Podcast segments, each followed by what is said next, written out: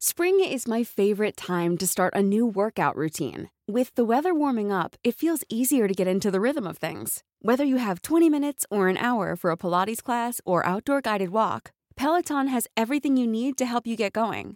Get a head start on summer with Peloton at onepeloton.com. Basta sinasabi ko sa inyo, hindi tama yung ginagawa nyo. Anong ginagawa mo sa loob ng pamamahay ko? Alam kong pakay nyo. Alis na!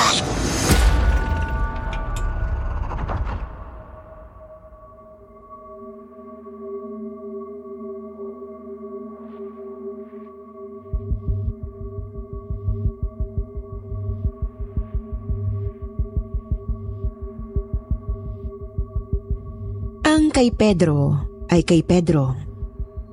Ngunit ang kay Juan kay Pedro pa rin.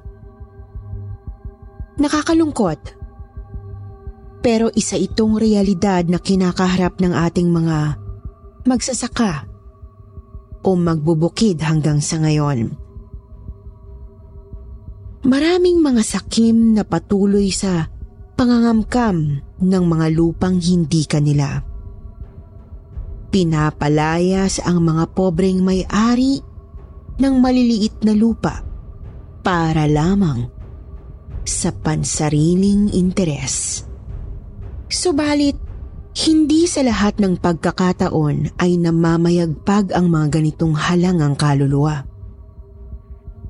Minsan kasi, nakakatagpo sila ng mga tao o nilalang na hindi nila dapat ginagambala.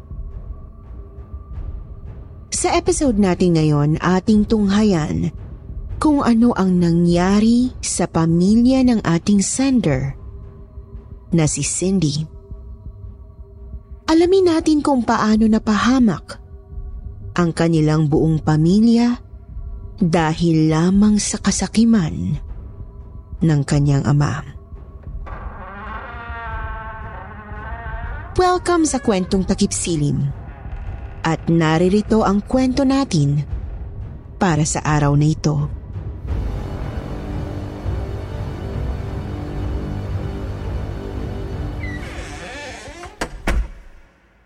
Hello, Miss Anne. Itago niyo na lang ako sa pangalang Cindy. Babaguhin ko na lang din po ang lahat ng mga pangalan ng sangkot sa mga nangyari. Dito po ako nakatira ngayon sa isa sa mga squatters area ng Maynila. Hindi ko na lang po sasabihin kung saang probinsya nangyari ito sa Visayas. Natatakot kasi ako para sa kaligtasan ko at sa mga anak ko ngayon.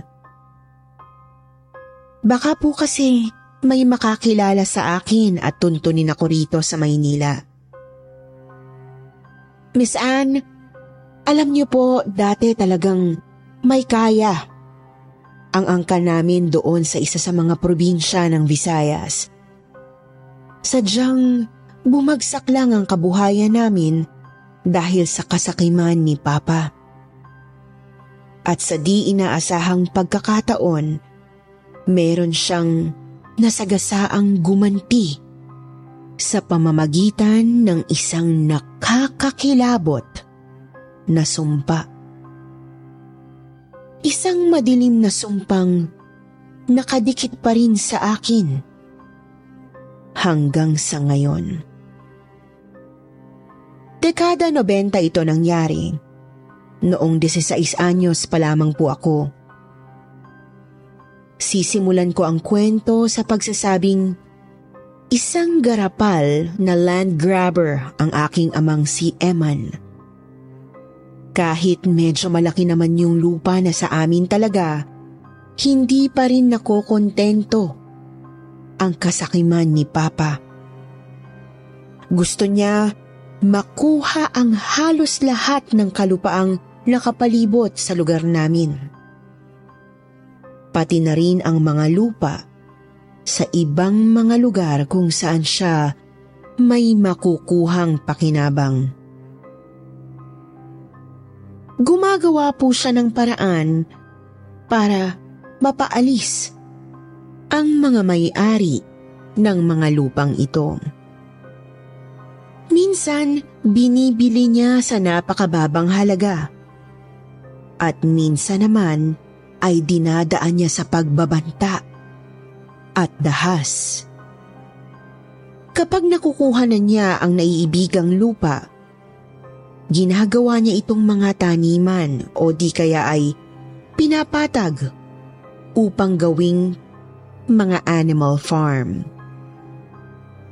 Hindi ko na po alam kung ilang ektarya na ang nakakamkam ni Papa noon. Ni hindi ko na rin alam kung ilang pamilya o angkan na ang may galit sa kanya. Ako naman po aaminin kong hindi ko pa alam na ganoon pala kasahol ang gawain ni Papa. Ang alam ko lang kasi dati, naghahanap buhay si Papa para may maiuwing pera sa amin. Subalit nagbago ang pagtingin ko sa sarili kong ama noong may dinaanan kami isang gabi.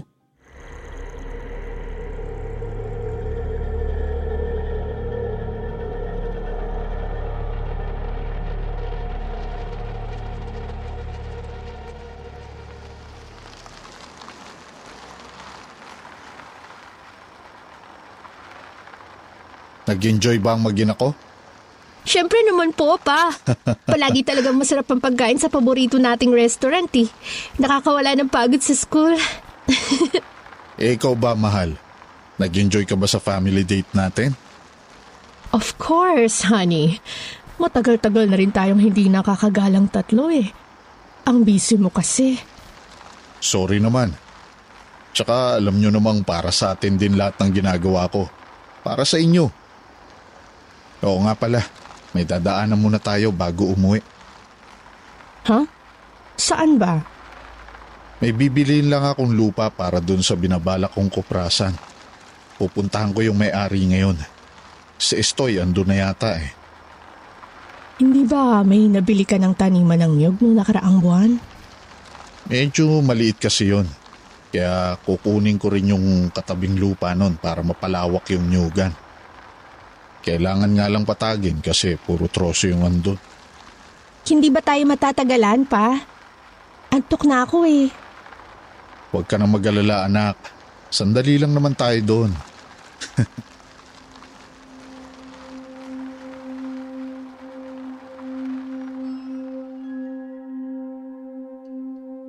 Agad nga po kaming dumiretso sa sinasabing lupa ni Papa Eman, Miss Anne. Hindi naman ito kalayuan sa amin. May taniman ng nyog, pero may katabi itong kakahuyan. Pansin kong puro malalaking kahoy ang naroroon. Hindi nga po makakapasok ang kotse namin kaya pinarada muna ito ni Papa sa tabi ng daan. Sinabihan kami ni Papa na maghintay na lang sa sasakyan kasi hindi naman daw siya magtatagal. Pero dahil curious ako sa gagawin niya doon kaya sumama ako. Naglakad kami ng ilang minuto sa kakahuyan hanggang marating ang isang maliit na bahay. Napakaraming sampagita sa paligid nito. Kaya't humahalimuyak talaga sa lugar. Kita ko ring naroroon ang isa sa mga tauhan ni Papa na si Kuya Estoy. Pagkatapos, may nakatayong matandang babae sa pinto ng bahay.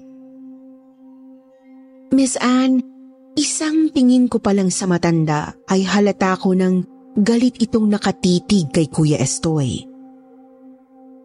Kita kong nagngangalit din ang mga ngipin nito nang makita si Papa. Nang mapatitig naman ito sa akin, biglang kumabog ang dibdib ko sa di ko malamang dahilan. Ramdam kong naghalo ang kilabot at kaba sa kalooban ko.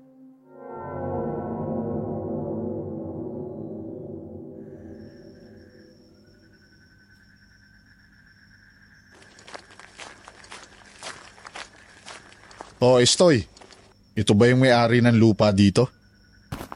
Opo, sir. Kanina ko pa ho sinusubukan kausapin at alukin. Pero hindi naman sumasagot. Tinitingnan lang ako ng masama. Eh bakit sabi nung may-ari ng nyogan na wag daw nating gagalawin tong matandang to? hindi ko nga rin po alam eh. Teka, subukan kong kausapin.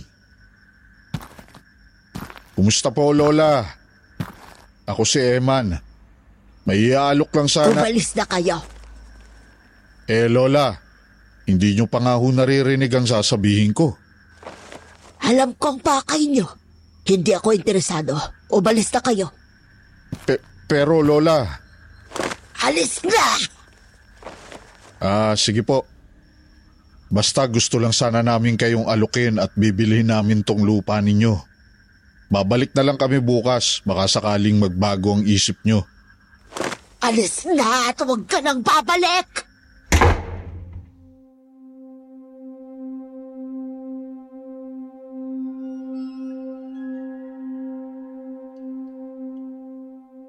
Kita kong kumunot ang noo ni Papa noon.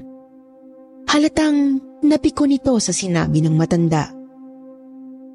Ako naman ay nagtataka. Kasi dapat wala namang problema kung ayaw ng matanda na ibenta ang kanyang lupa. Dapat ay hindi na siya pilitin pa ni Papa. Subalit base sa narinig ko, nang maglakad na kami pabalik ng kotse, Mukhang binabalak ni Papa na sapilitang kunin ang lupang yon. Miss Anne, aminado akong bahay-eskwela lang talaga ang buhay ko. Hindi ako nangingialam o nangangalkal sa hanap buhay ni Papa. Ibig kong sabihin, iyon ang unang pagkakataong nasaksihan ko ang kanyang ginagawang pangunguha ng lupa. Dagdag pa po na hindi mawala sa isip ko ang naguumapaw na galit ng matanda. Hanggang sa pagtulog pa nga ay ramdam ko pa rin ang kilabot sa kanyang titig sa akin. Kaya nang marinig kong babalik si na Papa kinabukasan, naisip ko nang sumama muli sa kanila.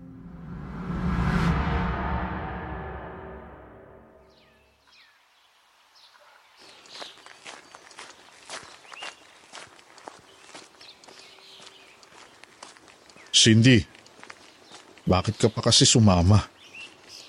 Wala naman pong pasok eh. Tsaka gusto ko lang makita gagawin niyo pa. Oo, Sasha. Andito ka na rin eh. Basta wag kang manggugulo ha. Hindi naman pa. Manonood lang po ako.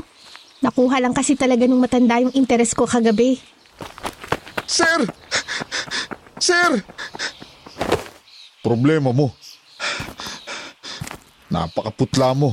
Para kang nakakita ng multo. Sir! Yung matanda, patay na. Patay na? Pa- paanong tahimik kasi yung buong bahay niya? Di siya sumasagot eh. Kanina pa namin kinakatok, kaya pinasok na namin. Ta- tapos, ayun, nadatnan naming nakabigti at may laslas sa magkabilang pulso.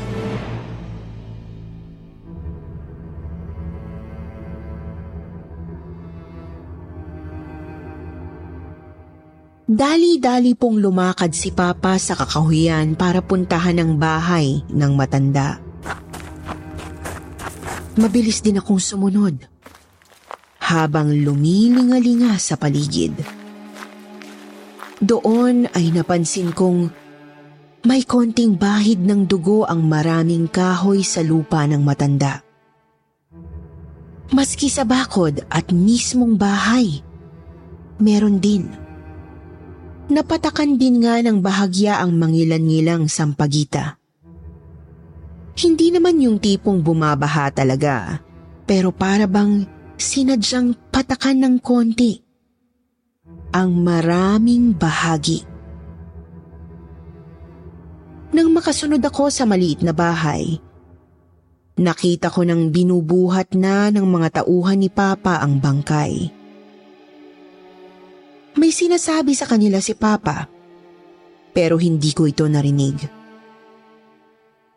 Nagtaka lang ako, kasi kapansin-pansing may nakasukbit na mga baril sa baywang ng mga ito.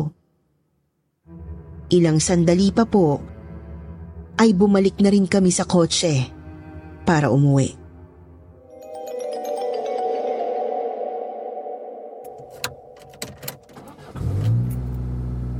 Pa, ano po nangyari dun sa matanda?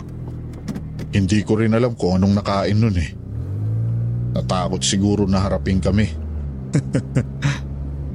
Po, bakit naman po siya matatakot sa inyo? Di ba, may mga baril yung mga tauhan nyo? Ha? Eh, eh, hindi naman. Hindi naman sa ganun, anak. Pa, sabihin nyo nga sa akin. Tinatakot nyo ba yung mga ayaw magbenta ng lupa sa inyo? Anak, mauunawaan mo rin pagdating ng araw. Papa naman eh. Sabihin nyo na lang kasi ngayon. Anak, ginagawa ko ang lahat ng ito para sa pamilya natin. Pa- pa- para sa inyo ng mama mo. Tsaka, naiintindihan naman ni mama mo ang ginagawa ko. Eh anong balak nyo dun sa bangkay ng matanda? Pati ng bahay at lupa niya. Ipapalibing ko naman yun ng maayos bilang respeto. Kami na ang gagawa kasi wala na siyang mga kamag-anak. Yung lupa naman, gagamitin natin sa maayos na paraan. Para naman hindi masayang ang sakripisyo niya. Hay nako pa. Ewan ko lang ah. Ewan ko lang. Basta sinasabi ko sa inyo hindi tama yung ginagawa nyo. At hindi maganda ang kutob ko sa matanda.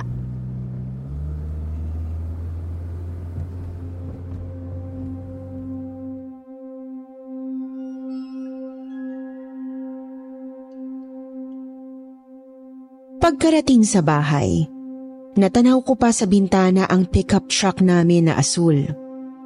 Yun ang ginagamit ng mga tauhan ni Papa para kargahan ng mga prutas, troso at iba pa.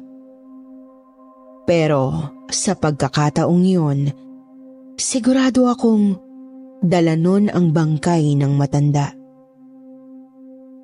Natanaw ko ring doon nila ito nilibing sa gilid ng palayan. Medyo may kalayuan na rin sa likod ng bahay namin. Noong magdadapit hapon naman po, nagulat ako. Kasi may dumating na isa pang truck. Mas malaki ito at may lamang mga troso. Pagkatapos, ibinaba ng mga tauhan ni Papa ang mga troso sa may likod bahay. Tsaka umalis agad yung truck. Lumapit ako sa tumpok ng mga kahoy na yon. Nanlaki ang mga mata ko sa napansin. May bahid ng dugo sa isa sa mga yon. Nakumpirma kong galing yon sa lupa. Ryan Reynolds here from Mint Mobile. With the price of just about everything going up during inflation, we thought we'd bring our prices down. So to help us, we brought in a reverse auctioneer, which is apparently a thing. Mint Mobile unlimited premium wireless. Ready to get 30, 30, bit to get 30, bit to get 20, 20, 20, bit to get 20, 20, bit to get 15, 15, 15, 15 just 15 bucks a month. So, Give it a try at mintmobile.com slash switch. $45 upfront for three months plus taxes and fees. Promo rate for new customers for limited time. Unlimited more than 40 gigabytes per month. Slows. Full terms at mintmobile.com. When you're ready to pop the question, the last thing you want to do is second guess the ring. At Bluenile.com, you can design a one of a kind ring with the ease and convenience of shopping online. Choose your diamond and setting. When you find the one, you'll get it delivered right to your door. Go to Bluenile.com and use promo code LISTEN to get $50 off your purchase of $500 or more. That's code LISTEN at Bluenile.com for $50 off your purchase. Bluenile.com code LISTEN. pa ng matanda. Doon din ay sumaklob sa akin ang matinding kilabot. Napalingon pa nga ako sa bandang pinaglibingan sa matanda kasi naramdaman kong nakatitig siya sa akin. Pero wala naman akong nakitang kung sino ron.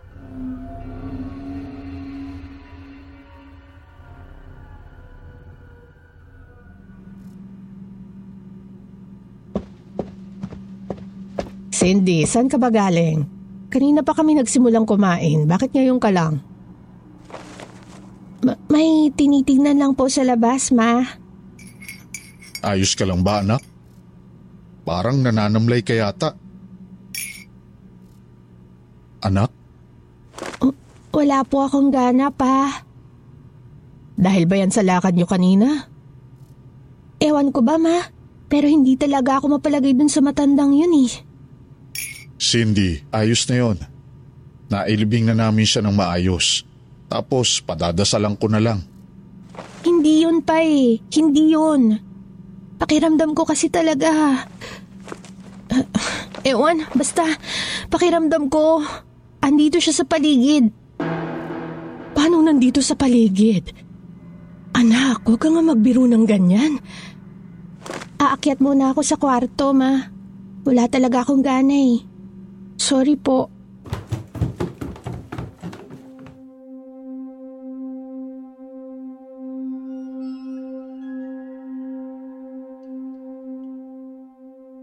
Kahit sa loob ng bahay, ramdam ko pa rin talaga ang masamang presensya at galit ng matanda Miss Anne. Kaya naman, kinandado ko ang silid ko. Tsaka sinaradong maigi ang mga bintana. Sinubukan kong matulog na lang. Pero hindi talaga ako mapakali. Sumapit na po ang hating gabi. Gising pa rin ako. Hanggang sa namalayan ko na lang na nangangamoy sampagita ang kwarto ko. Napaisip ako kasi wala namang pwedeng pagmula ng amoy. At bigla akong napabangon ng matauhang kaamoy ito ng lugar ng matanda. Doon din ay narinig kong nagsumigaw si Papa. Kaya dali-dali akong lumabas ng kwarto at pumunta sa may likod bahay.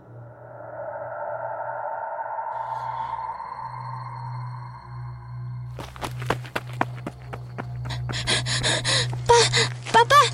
Paano nangyari sa inyo, pa? Si- Cindy! Cindy anak! Yung mga troso!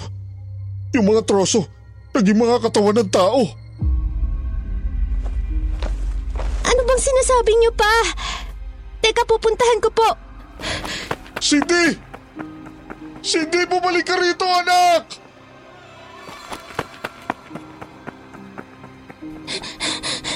Bang sinasabi niyo, pa?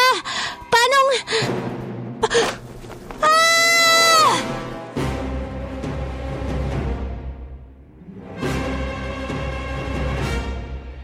Napatakbo ako pabalik sa loob ng bahay nang makita ang sinasabi ni Papa Miss Anne. Totoo nga po. Yung mga nakatambak na troso sa likod bahay ay naging katawan ng mga tao. Nakahiga at pawang mga naaagnas.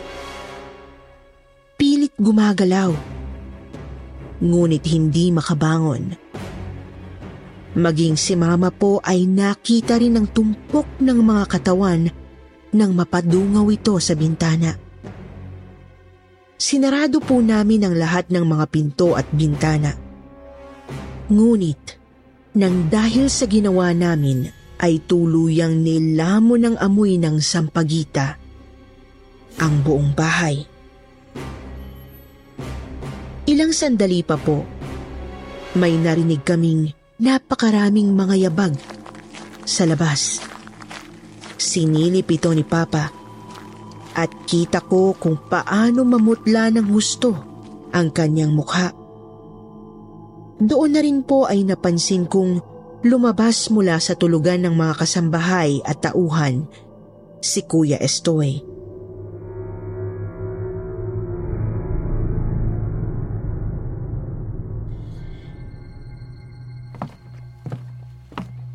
Ah, uh, sir, ma'am, anong nangyayari?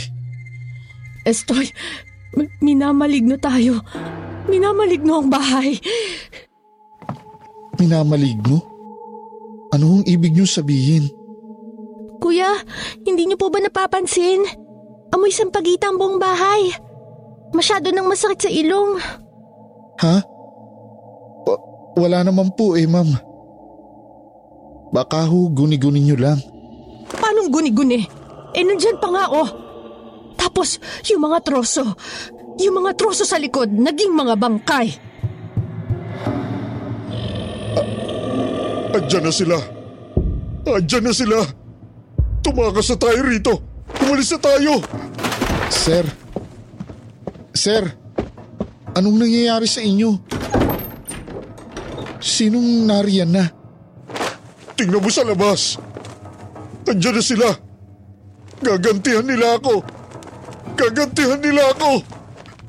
Gagantihan ako ng mga pinatay natin. Estoy, tumakas na tayo.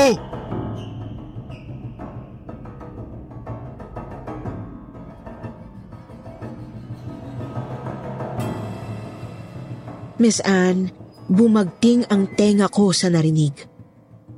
Totoo ba? Nakapatay ang papa ko? May mga pinatay ang papa Eman ko? Kaya kahit balot ng kilabot, pinilit ko ang sariling sumilip sa labas ng bintana. Doon ay natanaw ko ang maraming mga taong naglalakad. Naaagnas din ang kanilang katawan. Tapos, napakarungis ng mga suot. Ang ipinagtataka ko lang, hindi nakikita ng mga tauhan at kasambahin namin ang lahat. Hindi nila nakikita ang mga naglalakad sa labas. At troso pa rin ang tingin nila sa mga bangkay sa likod. Kahit ang amoy sampagita ay hindi rin nila napapansin. Doon ko naisip na baka ilusyon lang ang lahat. Tapos kami lang nila mama at papa ang apektado.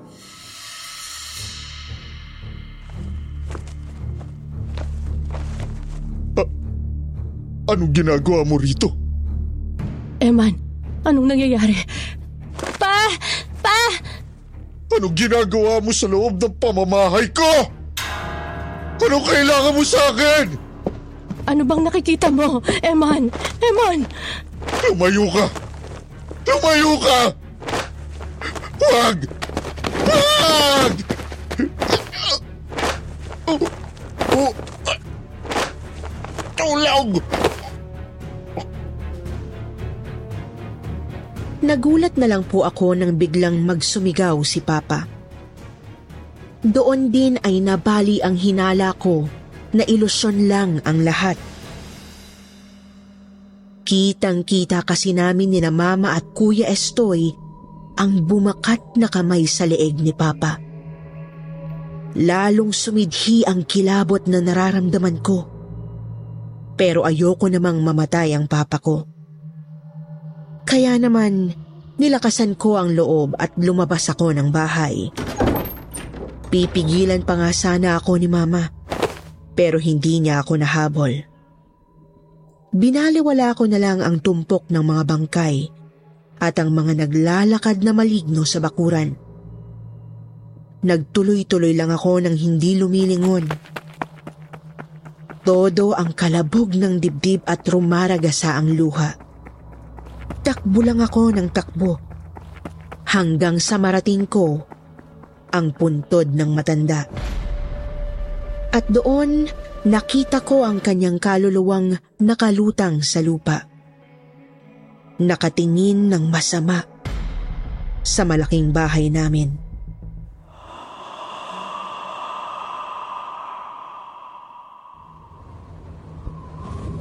Lola! Patawarin niyo na po si Papa! Andito po ako para taos puso humingi ng tawad sa inyo. Nakikiusap po ako. Patawarin niyo na po si Papa. Huwag niyo na po siyang kunin sa amin. Nakikiusap po ako. Pakiusap po.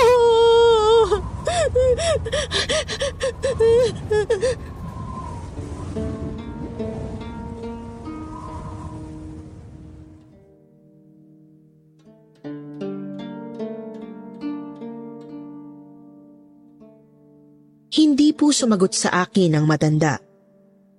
Lumingon lang ito sa akin habang naguumapaw pa rin sa galit ang mukha. Iyak lang ako ng iyak doon. Hanggang sa tuluyan siyang maglaho.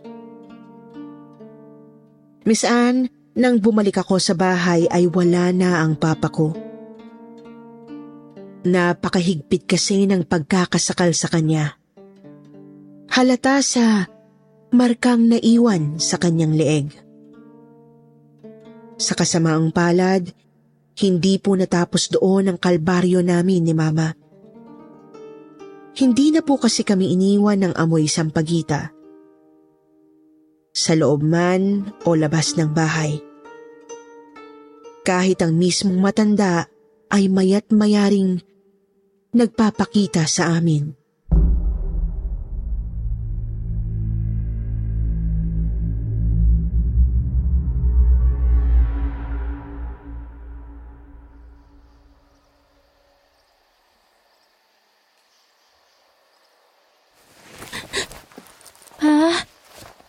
Yes, anak. Itutuloy niyo bang pagbebenta sa bahay? Oo. Ibebenta ko tong bahay, pati ang lupa na nakapangalan sa atin. Eh, yung mga kinamkam niyo ni Papa, ipamimigay ko sa mga taga rito sa probinsya. Kung ito lang ang... Kung ito lang ang paraan para makawala sa sumpang ito, gagawin ko. Okay sana kung matatamasa pa ng mga napatay ni Papang lupa nila, no? Kaso hindi na eh. Hindi na maibabalik ang mga buhay nila. Cindy. Ma, mahal ko kayo ni Papa. Mahal na mahal. Pero, hindi ko makakalimutan pinalaki niyo ko sa ganitong paraan.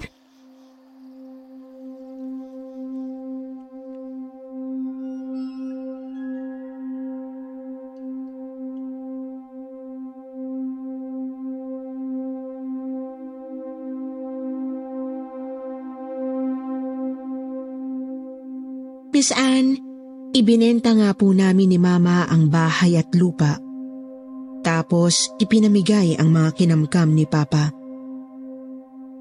Agad din kaming lumuwas ng Maynila upang magsimula ng bagong buhay. Umaasa kami noon na maiiwan namin sa probinsya ang sumpa ng kasalanan ni Papa. Ang kaso, nagkamali kami. Kahit po kasi rito sa Maynila ay sinundan pa rin kami ng matanda. Patuloy pa rin kaming nakakaamoy ng halimuyak ng sampagita. Bagamat, hindi naman ito naaamoy ng iba. Nagpapakita rin sa amin ang matanda. Lalo na po kay mama. Kita ko kung paano bumagsak ang kalusugan ng katawan at isip ni mama. Kita ko kung paano lumabo ang pagitan ng katotohanan at ilusyon para sa kanya. Umabot pa sa puntong na pagkakamalan na rin niya akong hindi totoo. Kaya't hindi namin nagawang makabangon. Naubos lang lahat ng nadala naming pera sa pagpapagamot kay mama. Hanggang sa tuluyan na nga po siyang mamaalam. Makalipas ang limang taon. Miss Anne, sa ngayon po, nandirito pa rin ako sa Maynila. May asawa at mga anak na rin. At kahit hanggang ngayon, nagpaparamdam pa rin sa akin ang matandang babae. Hindi naman niya ako sinasaktan o tinatakot. Basta naririyan lang siya at umaali-aligid sa akin. Tila ba may planong hindi ko sigurado kung ano. Dito na po ako magtatanong sa inyo. Paano ko kaya matutulungang sumakabilang buhay ang kaluluwa ng matanda? Bakit po kaya patuloy pa rin siya sa pagpaparamdam sa akin, gayong hindi naman ako ang may kasalanan sa pagkamatay niya? Sana po ay matulungan niyo ako, Miss Anne. Sana po ay matulungan niyo akong makagawa ng paraan upang matahimik na ang kanyang kaluluwa at mapayapa ang kalooban ko. Maraming salamat po.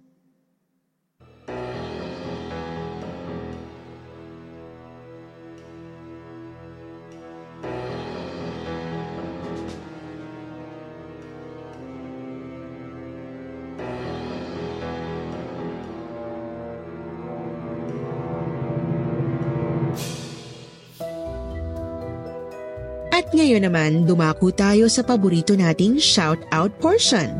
Shout-out going out to Lani Gagarin, Galactic Star, Kriza, Happy Beans, Elea, Shirley Carillo, Ethan MMA, Margie Hadate, Mary Jane Monteclaro, Tine Tine, Vincent Rivera, Miss Alena, Magbabasa naman tayo ng pinakamagagandang comments mula kina Night Fury at Ella Ramos.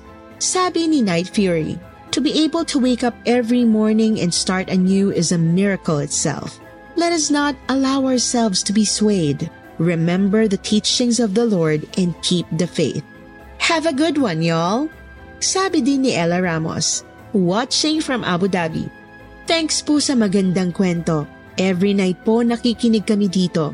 Sometimes po, araw kapag day off. God bless you all. Sa mga hindi nabanggit, sa susunod na lang po, huwag niyo pong kalimutang mag-reply sa ating shoutout box na nasa comment section para ma-shoutout ang pangalan niyo. Muli po mula sa bumubuo ng kwentong takip silim at sityo bangungot, ito ang inyong lingkod, Miss Anne. Nagpapasalamat.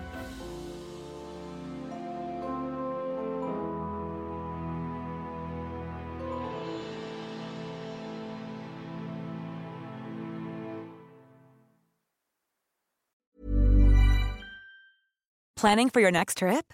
Elevate your travel style with Quince. Quince has all the jet setting essentials you'll want for your next getaway, like European linen, premium luggage options, buttery soft Italian leather bags, and so much more. And is all priced at 50 to 80% less than similar brands.